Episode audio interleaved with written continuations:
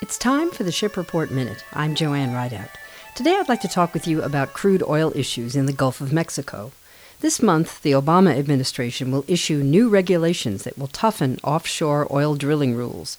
The new rules are intended to reduce the number of well blowouts since the explosion of the Deepwater Horizon rig in 2010.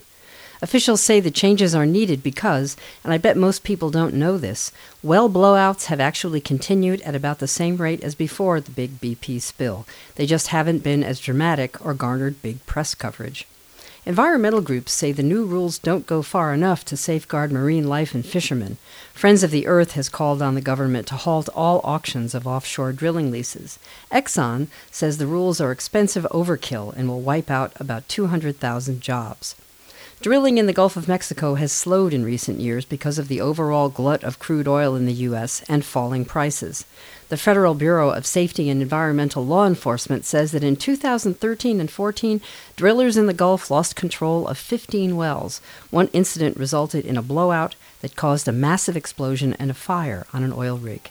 You've been listening to the Ship Report Minute. More info at shipreport.net. Have a great day.